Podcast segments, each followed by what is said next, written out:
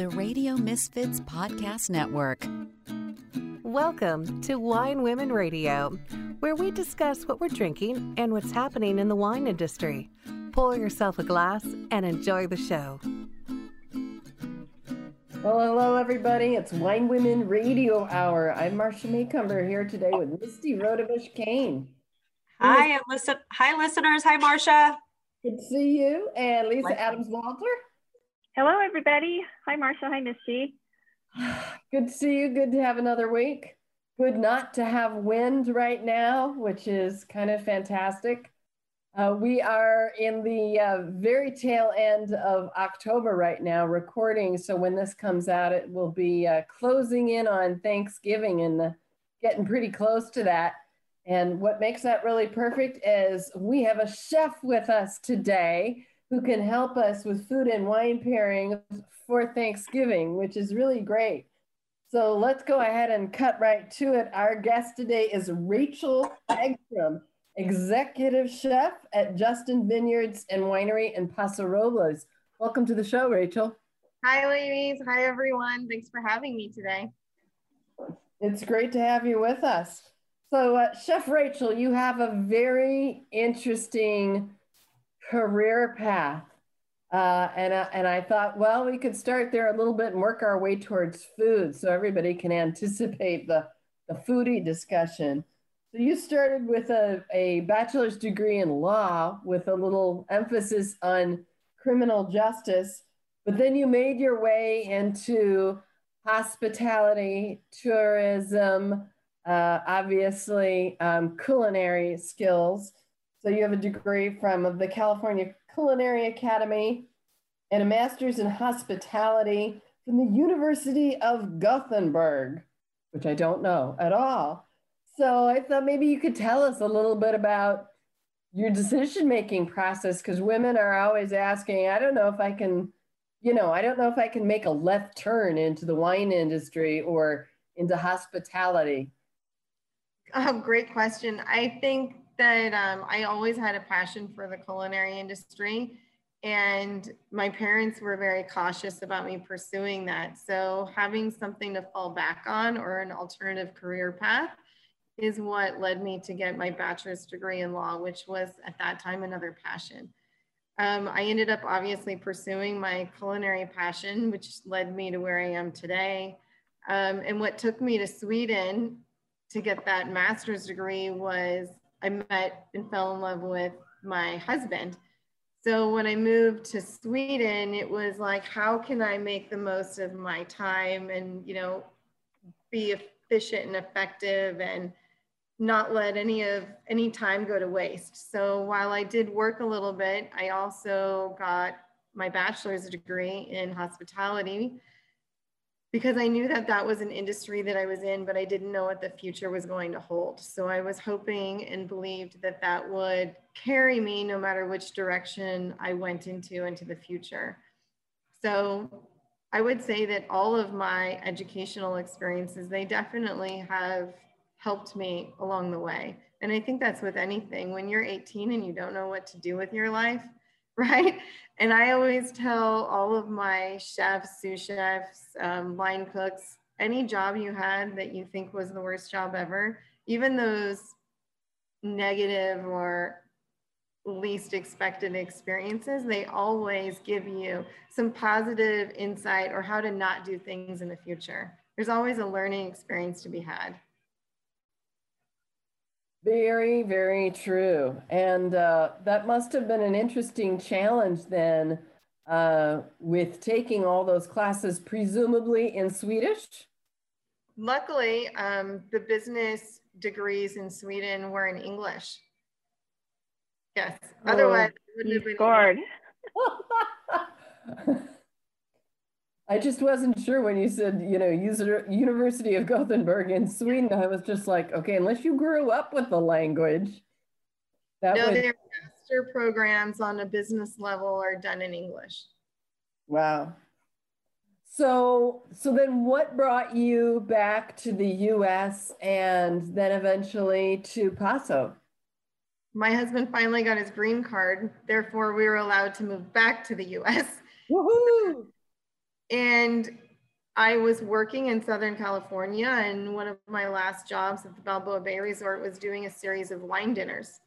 In those wine dinners, we were had done a few with Justin wineries. In those dinners, Justin Baldwin came and hosted and represented Justin. And through those dinners, uh, he got to know my food, and I got to have a better understanding of what the winery of Justin had in terms of hospitality, not just in wine tasting. So it is something special. A lot of wineries have a culinary program, a lot of them don't. Um, but I didn't realize that at that time what Justin Vineyards had to offer. So through that, I was able to segue and make my way here. Pretty exciting. And it's it's uh, and it's unique at Justin Vineyards and Winery because you have not just the vineyards and the winery, but you have a restaurant. Uh, there's the Just Inn the you know accommodations to stay in. Um, I don't know of too many other places that have that full, you know, encompassing set of, of, hospitality services available. Right. I was pleasantly surprised as well because I, I had come from hotels and restaurants. And so the ability to apply my experience to a winery was really a dream come true. Wow. Um, uh, Rachel, can you tell us um, then what your path was? Because we have, you know, plenty of aspiring chefs who listen in too, because as you well know, food and wine go hand in hand. And so you arrive at Justin, uh, and you you have, uh, you know, obviously an array of duties to to get used to. Um, was this something where you made a bunch of changes to the menu relatively quickly? Or you know how, how much time did you spend really you know working on introducing new dishes to complement the wines at the vineyard? Honestly it took me a few months to really get the menu to start to change and it was gradual for a number of reasons. Um, one, I needed to understand the wine fully. Two, when I got here, it's a different it's a different part of the state. So finding and understanding the vendors and how to even order. I didn't even know how to get my food. We're so removed. We're out in the country. So it took me some time to get all of the logistics and understand the capability and the logistics of our kitchen and our staff, the wine, and gradually I started changing the menus. So I'm happy to say that at this point, you know, all of our produce comes from the Central Coast. It comes from either a farmer I buy direct from, something we're growing here on property, or the farmer's market. And um, we take a lot of pride in trying to focus on things that are seasonal and local. Mm-hmm. Rachel, on your on your website, I was just uh, delighted to see those fantastic reviews that you have. I know you have um, a full restaurant that your team oversees, and one of them just um, was just really stood out. And it said each course was wonderful, and each time the next course was even better. This is one of those rare meals you get only a few in your lifetime. We can't wait to go back. I just think that's so impressive. And then it's followed up. There's another one where it talks about each of the five pieces, five courses were like pieces of art on a plate. So I think that's, you know, that's just so special and so fun that you've brought that, you know, really fine dining, you know, art component to wine, to the wine wine country in, in Paso. So it's exciting. I do think it's part of my job to try and um, stand up to the wines here at Justin. Do we have some really beautiful wines. So I, I mean, I have to, not to compare myself to our winemakers because they're quite amazing, but I need to do some justice. There's a high bar. And and what was that what was that transition like? Because I know in like a restaurant and hotel environment, you're creating menus and dishes to complement the food. Like you're select the wine is actually just complementing and supporting the food. But i imagine as a winery chef that philosophy you know tell us a little bit about that and how that's different.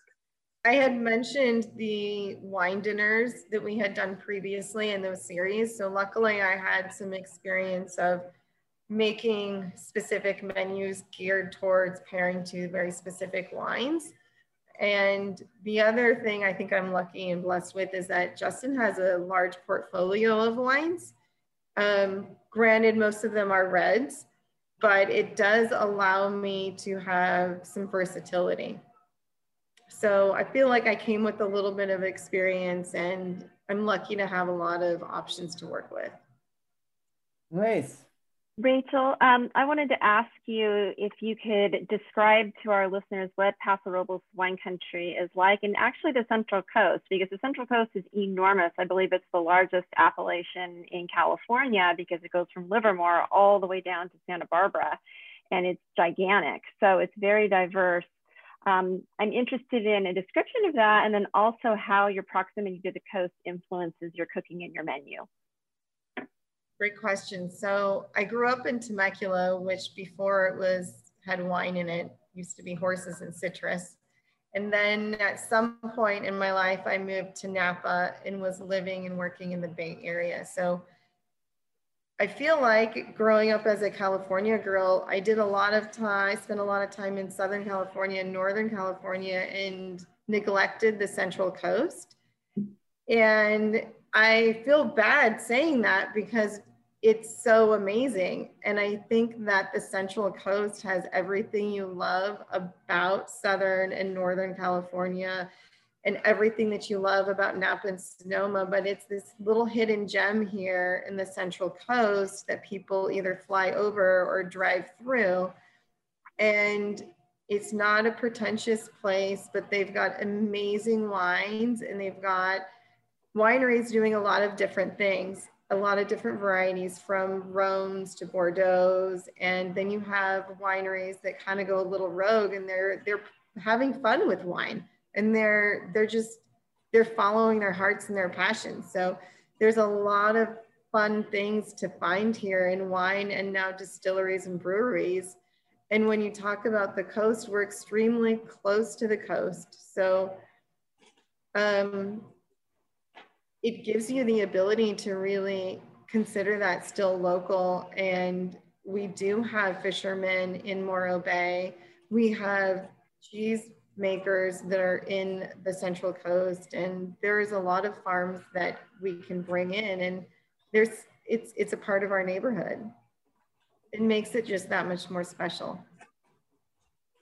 That's amazing. Such an amazing area it really is quite special. And I am finding that a lot of our guests are starting to visit the Central Coast for maybe the first time. And and it's great. It's great that people are starting to recognize it and starting to participate in what there is to be had here and the, the diversity of experiences as well. I think that that's you know something to be said about the central coast area you know with napa and sonoma being a little bit more established. Um, you know the wineries do offer food and wine pairings but it's very rare that you find wineries operating with you know full restaurants like you have there at justin. Right. I think we're quite lucky with the inn and we do of course events and we have lunch and we have dinner. So we we do have customers that never leave for a whole weekend.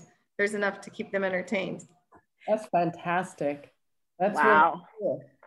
talk about a destination. Yeah. Is there a spa there too? It's one of our future plans. Okay Bravo, bravo. Have a have a um, spa menu, right, for those people, which would be really cool. Exactly. Um, so, Chef Rachel, you mentioned you know people staying for the whole weekend. Um, what what are you dealing with right now in terms of COVID? Are you at a certain percentage up here? Uh, people are open a, a variation of 25 to 50 percent of capacity. Um, what are you guys dealing with in Paso? Right now, we're still at 25% capacity. With that being said, the most of our seating has always been outside. So for tasting in our restaurant dining room is very small. Um, so for this summer, it worked out well, if you could say that. Um, when the fires hit, we of course couldn't seat inside and we couldn't seat outside, so we were forced to close. We are trying to plan and gear up for the winter because, like I said, the, most of our seating is outdoors. So, you know, it's it's a challenge. It, every day is a new challenge, and we're trying to trying to look for the future as much as possible, but trying to plan and make it easier every day too. Yeah, yeah, yeah. Everybody, everybody is in a similar boat in terms of uh, dealing with COVID in the limited capacity way that we all have to do that. Um, I'm a little, I'm a little curious now to talk about um, the the wine pairings that you've developed, and I was wondering if you had some stories of try, trying certain dishes and then maybe switching which wine you thought that they went with and and what were kind of the the base rules that you started with when you were trying to go all right what do i want to pair you know the isosceles uh, blend with? Yeah i mean we had that instance this weekend. In fact normally i know i have to stay within a parameter in terms of the wines when I'm building a dinner menu. But white truffles are in season now. And so naturally, I was going to bring my, put a white truffle course on the menu as an enhancement. So that's one of the rare instances where the dish comes first and then we look for the wine afterwards. And we thought we might be able to use one of our sister property wines at Landmark and thought a Pinot might go. However, when we tasted the Pinot, we knew right away that that was not going to be the direction.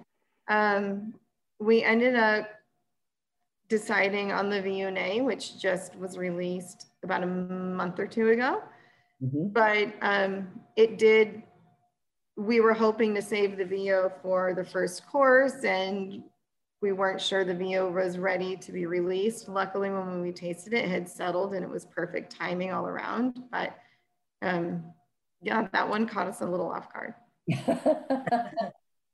uh, well, just so our listeners know where they can go explore the wines for themselves, all you got to do is go to justinwine.com and you can order all of the wines that are available to the public there. There's a big variety. And of course, Justin focuses on Bordeaux varieties. So you mentioned a lot of reds. So everything from Cabernet Sauvignon, Cab Franc, Merlot, um, but you have a lot of um, uh, proprietary blend and other focuses there. And I think also, do I remember you have a rosé and maybe a Sauvignon Blanc is also in the portfolio? We do. We have three whites well, sometimes four. We do a rosé, and the 2019 rosé is looking really beautiful. I love that's probably one of my favorite wines right now in terms of the whites. We have a Sauv Blanc as well, and we do a very very limited production on Chardonnay. So usually that requires you to be a member or on property within the first three months of its release. And then we do also make a Viognier which I think is great for those people that are looking for a Chardonnay but can't uh, got here in January and we're sold out. And the Viognier is very nice as well. And the other white wine we make is actually a dessert wine and it's called Sunny's Block. Fun. So that means you get to do some interesting things for dessert. Luckily, we have a pastry chef and she's much more talented than I.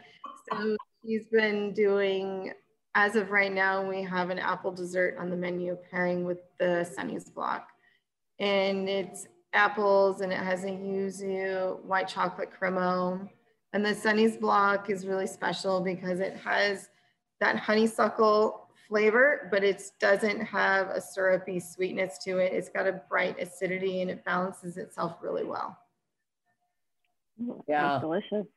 It does. And as soon as you said apple, I went, I was going, oh, well, it's fall. Of course, you would have that on the menu for desserts. Apple season. question. no, I was just going to say I have so many apples. I went to the farmers market last Friday up in St. Helena, and apples were abundant. And I've they were passing out recipes for apple butter, which I've never made. So I'm planning to do that week this weekend. Do you have any tips for us, home chefs, Rachel? Not not specifically in regard to apple butter, but maybe just in regard to translating the wine country experience to home. Yeah, in fact, last night I made pork chops for dinner. And, you know, apples go great with pork chops. In fact, I did it last night at home, but at, at lunch, we're doing the same. So we use the apples, we cook them down and we fold them in to make a mostarda, which is a great condiment to make for your pork chop. But if you make an abundance of it, you can preserve it in a can and it goes well with charcuteries.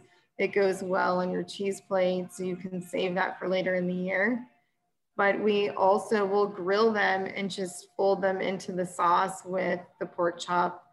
Last night I made a sauce at home, just making a pan jus and I threw some apples in it. Um, it gives my daughter, it makes it a little more child friendly as well. Boy. Nice. See, now she's getting my appetite all whetted here, talking about all these possibilities. Oh my gosh, I know. I sometimes I just think fall food is some of the best of the year, which brings us to the upcoming holidays, right? what are holidays like at Justin? Do you have special menus and special events and things that take place? Unfortunately, this year events has taken a turn for the unknown.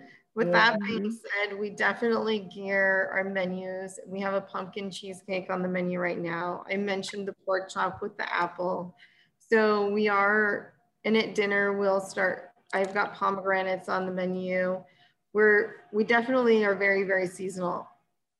We don't necessarily do a Thanksgiving dinner or a Christmas dinner, but we definitely gear our menus as they get closer to Thanksgiving or Christmas so that if somebody was celebrating a Thanksgiving with their family early or late, that they would still be having that holiday flavor profile. Mmm. Just making me hungrier and hungrier. Early dinner. so, um, Chef Rachel, let's go back to uh, a few more just basics um, to help out listeners in terms of what foods to begin to think to pair with wines. So when you think through the, the Justin wine portfolio, um, what are some of the basics that, that get your, your gray cells all churning, thinking, okay, this year, uh, this year the isosceles blend is, is going to go best with XYZ types of dishes. You want to just talk about some of those basics? Absolutely. Um, for example, when we're starting our menu, you always want to go light. And so when I think about, we offer two different pairings, the standard and premium. And the sommelier and I, we both really like rosé with salmon.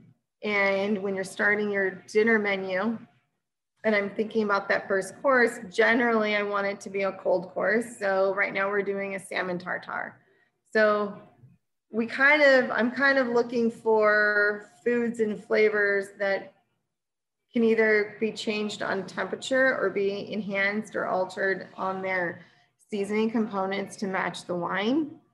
And when you mentioned fall, we're doing butternut squash and a lamb tortellini and it's going with one of the wines that is most often found at the the winery called Savant, which is primary. It's it's a majority Syrah base. It's a Syrah and a Cab blend. Um, so as I change the menu and as the the seasons change, some of the wines change as well. So we have some wines that are perfect for the fall and perfect for the summer, and then we just focus on those. The isosceles usually always sits in our entree entree um, pairing, and I'm usually always pairing some sort of red meat with that. Um, right now it's filet and we're getting a beautiful cut of meat and it's and I just play with the sides. And of course, beets are abundant right now. So the earthiness of the beets and the isosceles, they kind of go hand in hand and you have that buttery richness of the filet that goes great as well. And our premium pairing is the Platinum Reserve. So that richness of the wine and the earthiness of the wine, it goes, it's just, it's blending seamlessly right now. Yum. Pretty delicious stuff. And if folks are looking for, um, shall we say, the, the simple stuff, which wine should they have um, with their snacks in front of the game? The game that will be played without an audience, undoubtedly. well, everybody is familiar with our Cabernet, and I just tasted the 2018 Cabernet, which is what you would find on our website website right now, mm-hmm. and it's drinking really, really nice. Um, I'm really impressed with that. One of my favorites is also, I already mentioned the Savant. Mm-hmm. Um, the right angle is my go-to. And I, of course, love the justification because if it is still warm enough to grill wherever you're at, then the justification goes great with red meats or pork dishes, or if you're doing a fall braised dish, it's like it, it goes wonderful with all those types of things, but it's not too heavy. Mm. I love all the clever names. They're really I know great. right? We have a lot of great names, and I, I have to apologize if I'm using some of the in-house slang for ISO and isosceles and everything else. well, to, to help our listeners out, um, the proprietary blends, a lot of them have these mathematical names that are kind of really cool and original. Um, isosceles, justification, right angle. Um, and you even have a, a campaign going right now. I know the exceptional from every angle uh, campaign is running right now. And uh, this was a, a program put together actually by, um, I think, one of your vendors, but um, it, all the wines were photographed uh, by Swedish photographer Fredrik Lieberath. Was he somebody you know knew at all or were aware of from your time in Sweden? No, I can't take credit for that. So they're they're very cool photographs to see, and the and the labels also reflect um, all the angles and all that in. Uh, uh, Chef Rachel, do you have any familiarity with how all of the the math and geometry names got chosen to be used with the Justin wines? I wish I could elaborate on that. Um, I know that it I believe it was a derivative from the isosceles. Um, the isosceles always contains three specific wines, Cabernet being the most dominant, and then it becomes a blend and the percentage changes. And the other wines included in that would be Merlot and Cab Franc. Um, and in, in, in there you see a triangle as well. And so I believe it's a derivative from that. Yeah. Well, it's very clever.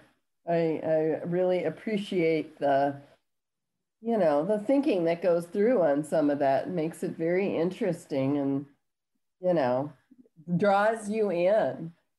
Uh, I was a little curious too about the chocolate pairing that you guys offer. Does does your pastry chef under you actually make the chocolates as well?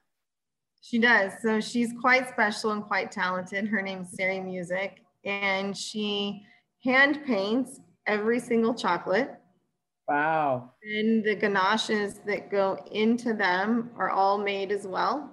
We don't, of course, we buy our chocolate, we buy cream, and we buy any herbs, and we do make one of them with Justin wine but she makes all of her own products. And on the bottom of each chocolate, you'll see the Justin logo.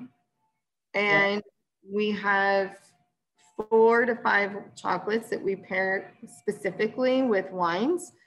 So if you were to choose the chocolate and wine pairing, you would be able to do that. And we sell them retail. And our hope is to someday get them on the website so that if you live far away, you'll be able to have them shipped to you as well. Right. Oh my goodness. Yes. Sounds well, like there's extreme attention to detail at every level at Justin. I mentioned being having um, quite high bar to not to, to, to, to try and be supportive of the Justin winemakers and do them justice. So we're doing our best in the culinary. Well, uh, it's, you know, it's obviously working for you, which is a great thing that you have that. Um, let's, t- let's talk a little bit more about, you know, high standards and that, because that's something that I think um, is prominent in the wine industry and in the culinary industry that people have um, higher standards than they might in other, you know, different types of industries. And what was it? Were there any friction points when you first arrived at Justin in either maintaining the level that they had or, or there were there were levels of quality that you wanted to change or surpass? I think when any chef takes a role, there's always some change that they want to implement. And I think part of it is having the right team. Mm-hmm. And I'm lucky, I feel that right now we have an amazing team, both on the front of the house and the back of the house, that believes in the product and they believe in doing the best that they can. And they are also passionate about it. If you're not passionate about what you're doing, then there's no sense in giving anybody standards because they're not going to be receptive. Right now, we've got an amazing team that really wants to put their best foot forward and they're excited to be cooking or serving these wines or vice versa. And I think that we're just in a very exciting time at Justin where our staff and our product is at a great level and we're all striving to be better and better each day. So I think right now I'm really blessed to be a part of a great team. Yay. And I think that's a key is that it's a teamwork. Mm-hmm. Yeah, it is. Dishwashers to the cooks to the front of the house, we all play an important role to put our best foot forward for the guest and to highlight the wines that you know everyone in the back of the scenes is out there picking, harvesting, and blending right now. Yeah, so, Rachel, as a, a woman in the culinary industry, I mean, you told us about your long path educationally and how you got back to what really became your passion in terms of being a chef. But how has it been like in the different kitchens that you've worked in, in terms of being a woman in what's been traditionally, in many ways, a male dominated industry?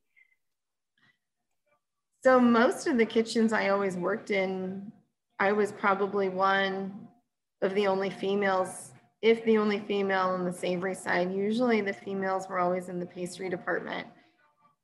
So I guess it helped that I was a little bit of a tomboy, but it it's it's definitely not something to be taken lightly. You've got to have a thick set of skin and it's not an easy industry to be in, male or female.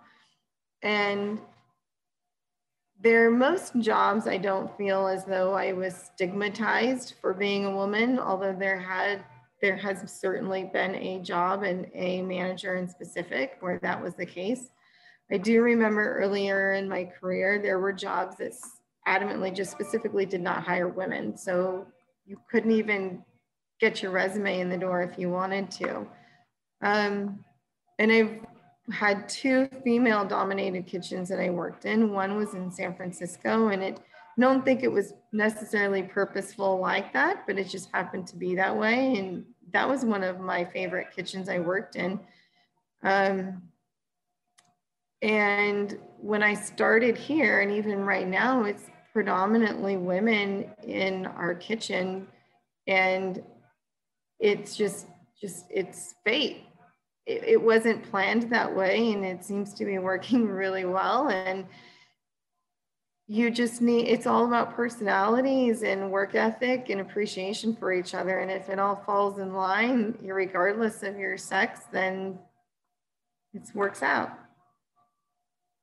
is there any particular um, difference that you've noted in terms of the culture of uh, a mostly or all female kitchen versus one that is run by men you know, uh, or predominantly male?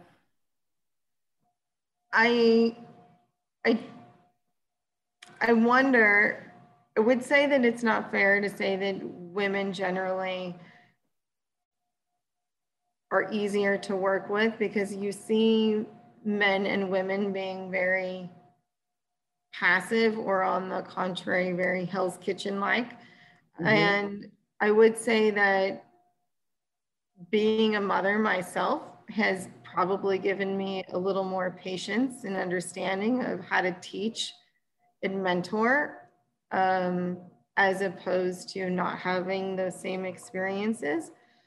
I also think that sometimes women can be a little more encouraging where sometimes it's more competitive when it's all men in the kitchen. And competitiveness is great and i want competitiveness to be there but you have to balance it. And i think that's what it is. It's a balance.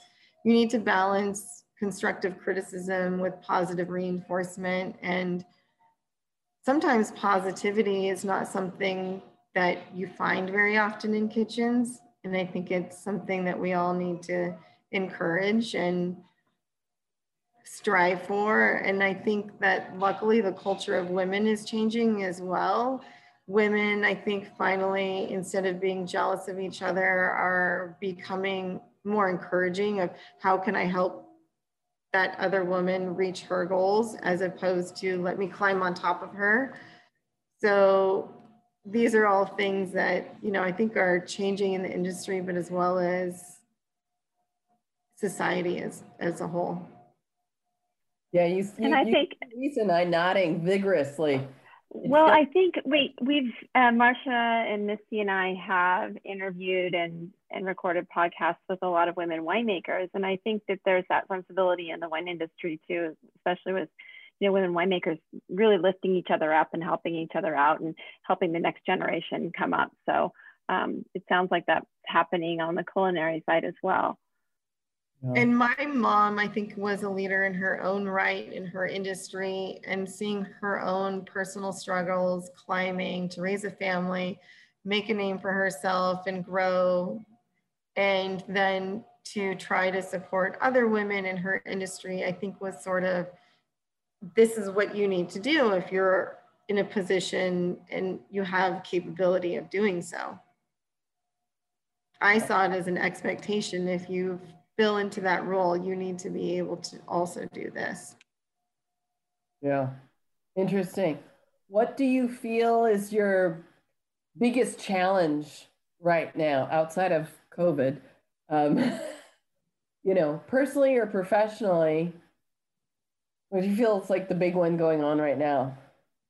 I think that for me here at Justin, my biggest challenge is also a blessing, and it is how to get more space to continue to do more.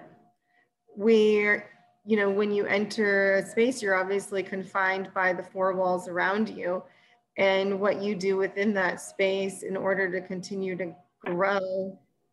And, you know, we mentioned being outdoor versus indoor. So it's not just COVID, but where our demand is growing, but you can't physically move the four walls around you. So my biggest challenge is how to continue to meet the demand and grow the business with the space that I have. Oh, very interesting. Where do you think you'll be, you know, three or five years from now? Or do you I'm hoping to still plan? And hopefully we'll have another building somewhere where we're supplying you know our culinary expertise and goods elsewhere. But hopefully we'll have another justin tasting room somewhere and it'll have a food component to it as well. Wonderful. Sounds sounds pretty exciting to to look at those options.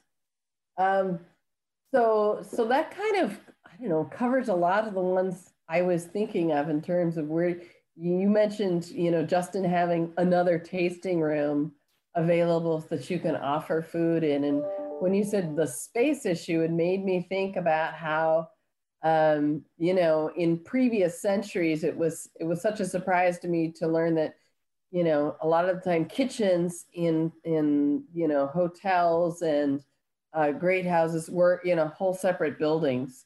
Um, so it, you know it sounds like that's something that you are facing right now is is the physical limitations of the space that you have and um, and then maybe how to rejigger them down the road. Um, do you do you think there's there are any plans for also expanding the wine portfolio out there? Um, i don't know what your production is um, at justin um, although you do have a lot of wines that you offer, but I didn't know how much, how many cases. The cases, it is quite a few. I can't speak to the number of cases in total. Um, and I don't know what their future plans are in terms of varietals. I can say that I'm happy to hear that they're bringing back the obtuse, which is one of our other dessert wines that I didn't men mention earlier. And our winemaker Fred makes a great sparkling, so hopefully someday maybe they'll let him be able to put that on the market. Ooh. But we'll see. they have some secrets from me that I don't know as well. well, the you know all of these sound uh, very enticing, which is the name of the game. Um, I want to make sure that our listeners know where they can get the wines, which is justinwine.com, J U S T I N wine.com. Um, if you want to go find the vineyard, um, they are on, uh, let's see, I'm looking uh, for the address. There we go.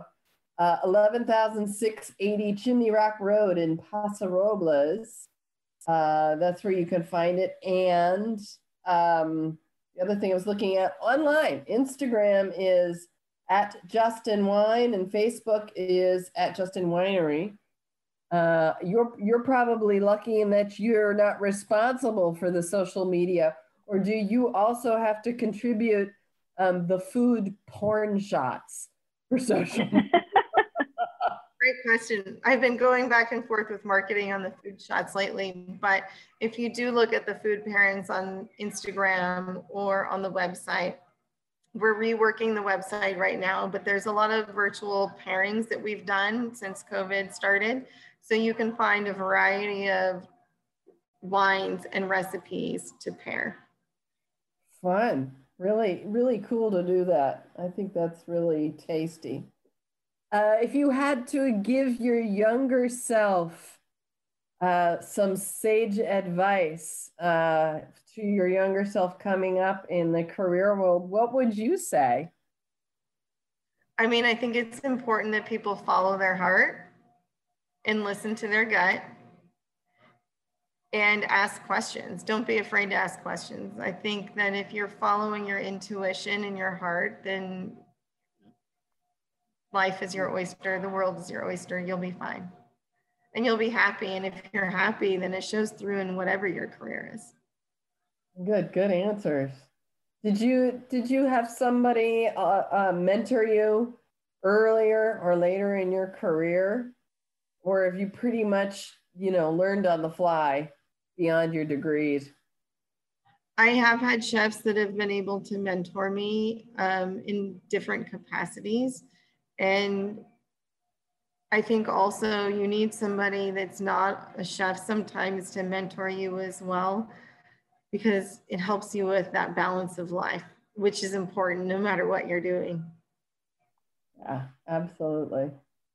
Very cool. Lisa, any last things before we go?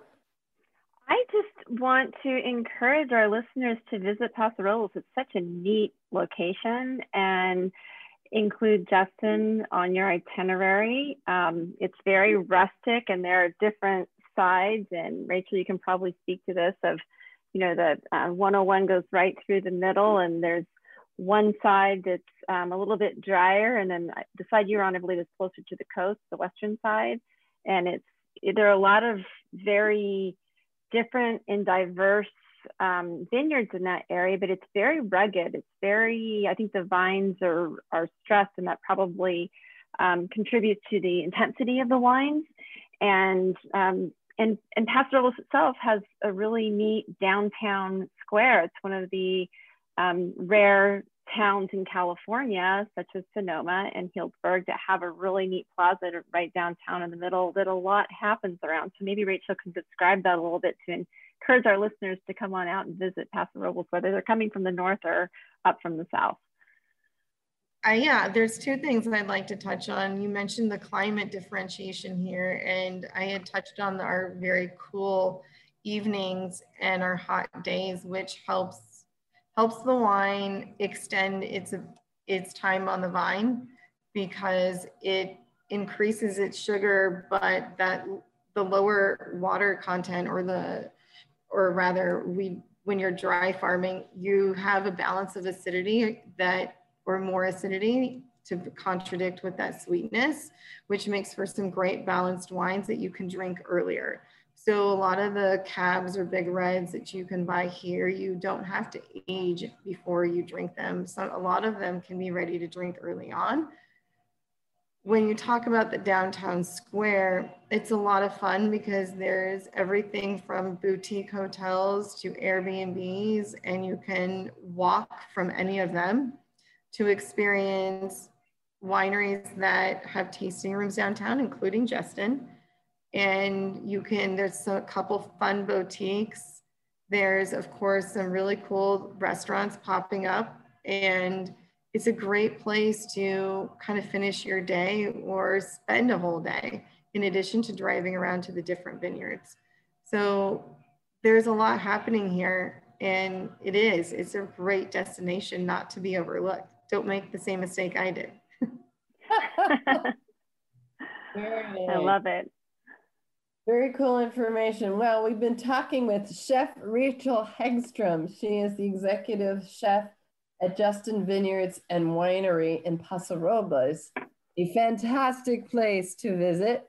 And as she told us earlier during the show, uh, some of their club members and their raving fans will stay the whole weekend because there's so many different um, activities that they can do while staying at their five-star luxury inn that's right there on the grounds. So um, numerous opportunities. And as I saw on the website, um, many, many different um, tasting experiences that you can enjoy um, to get the whole feel for um, Justin Vineyards and Winery. So thank you, Rachel, for being with us today. We very much appreciate your time because we know you got to be busy with the kitchen. Thank you so much for having me. I feel really um, humbled and lucky to be a part of this conversation with you. Thanks, yeah, Thank you, Rachel. And thanks, Lisa. Really appreciate it. Thank you. Misty had to leave a little early in case folks are wondering. So, um, but she'll be back next week. All right. Thank you, everybody. And listeners, thank you for tuning in. Have a fantastic week and have a great pour, whatever you're drinking. Thanks. Bye-bye. Bye.